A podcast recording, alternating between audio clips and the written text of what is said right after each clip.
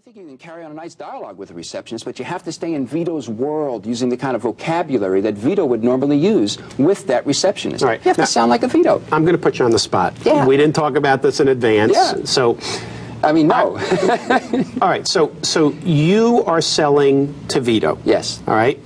And let's make believe that I'm the receptionist. Okay. Give me an idea, and you're selling what long long distance yeah, let's services. just say I'm selling long distance services. okay. Now, so now I answer the phone. I Yes. say, "Hi, this is uh, XYZ company.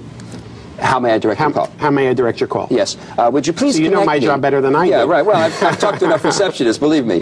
Uh, would you please connect me with Tommy in Ms. Importanta's office? Thank you. You see, I'm asking for Tommy, who's the secretary of Ms. Importanta, Oh, the president okay. of the company. Okay. Now, the receptionist gatekeeper knows that if I'm asking for Tommy right out of the gate, then I must know Ms. Importanta. Now, this is not trying to, to, to uh, undermine the receptionist. It's just showing the receptionist that you know a little bit about the, the, the, the infrastructure of the company. But how did you find out Tommy's name? Well, this is the important part. Now, salespeople deal with directories all the time. Let's say I have a directory. It's a Chamber of Commerce directory or maybe a Dun & Bradstreet directory, whatever. I've got the directory, and I see in the directory Ms. Importanta is the president of ABC Company. Now, the directory is probably out of date. So all I have to do is quickly pick up the phone and dial the number. When the receptionist answers the phone and says, ABC Company, how can I direct your call? I say to the receptionist, does Ms. Importanta spell her last name with one or two T's?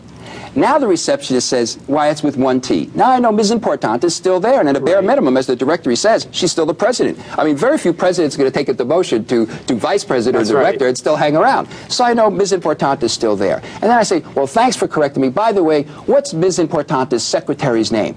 Now, generally speaking, the receptionist gatekeeper will say, why, it's Tommy. But if they don't, if they say, why do you want to know?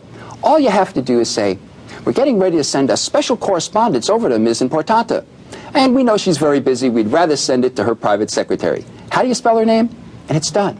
And so as soon, now, now I have Tommy, and I know Ms. Importanta is still there. So now to make my second approach, it's a lot smoother. It's Right. a lot easier. And I just get rid of that, you know, 60, 70% of that initial gatekeeper kind of kind of uh, rejection that most salespeople deal with on a daily right, basis. right at the receptionist Right at level. the All right, receptionist now, level. You hang up the phone. Yes. Now you know it's Tommy. Yes. Whatever. Now, okay, I'm Tommy. all right? Yes. Hi, this is Tommy. Uh, oh, this is um, uh, Miss Importanta's uh, uh, desk. This is Tommy speaking. Yes. Or maybe I wouldn't even say that. Maybe it's just Tommy. Good morning. This is Tommy Yeah. in the president's office. Now, I'm going to treat Tommy exactly the way I would Ms. Importanta. No exceptions to the rule. And in my seminars, in my book, I teach people how to fabricate, how to put together their opening statement. This is an opening statement that you'd say to Tommy just as well as you'd say it to Ms. Importanta. It has to be centered and, and focused on the topics that are important to Vito. And if you just look for a minute at the topics that are important to Vito's today, First of all, increasing revenues and market share is like key on Vito's mind. That's what they want to do. Number one, more than anything, increasing reven- re- revenue and market share. Second thing, making revenue generating employees as effective as they can be. Number three, protecting existing market share and growing that existing market share. Saving time, and last on the list, saving money. Hmm. Now, many salespeople make this mistake. They lead off with a conversation with the president of a company, saving money. Right. That's last on their list. What's highest on Vito's list today in 1995? Making, Making more mon- money. yeah, making more. And so I'm going to talk to Tommy just like I with, with Vito and centering my questions in my opening statement around these four or five things that I know are important to Vito's. And that's in Vito's all across the board. Doesn't matter what industry you're talking to.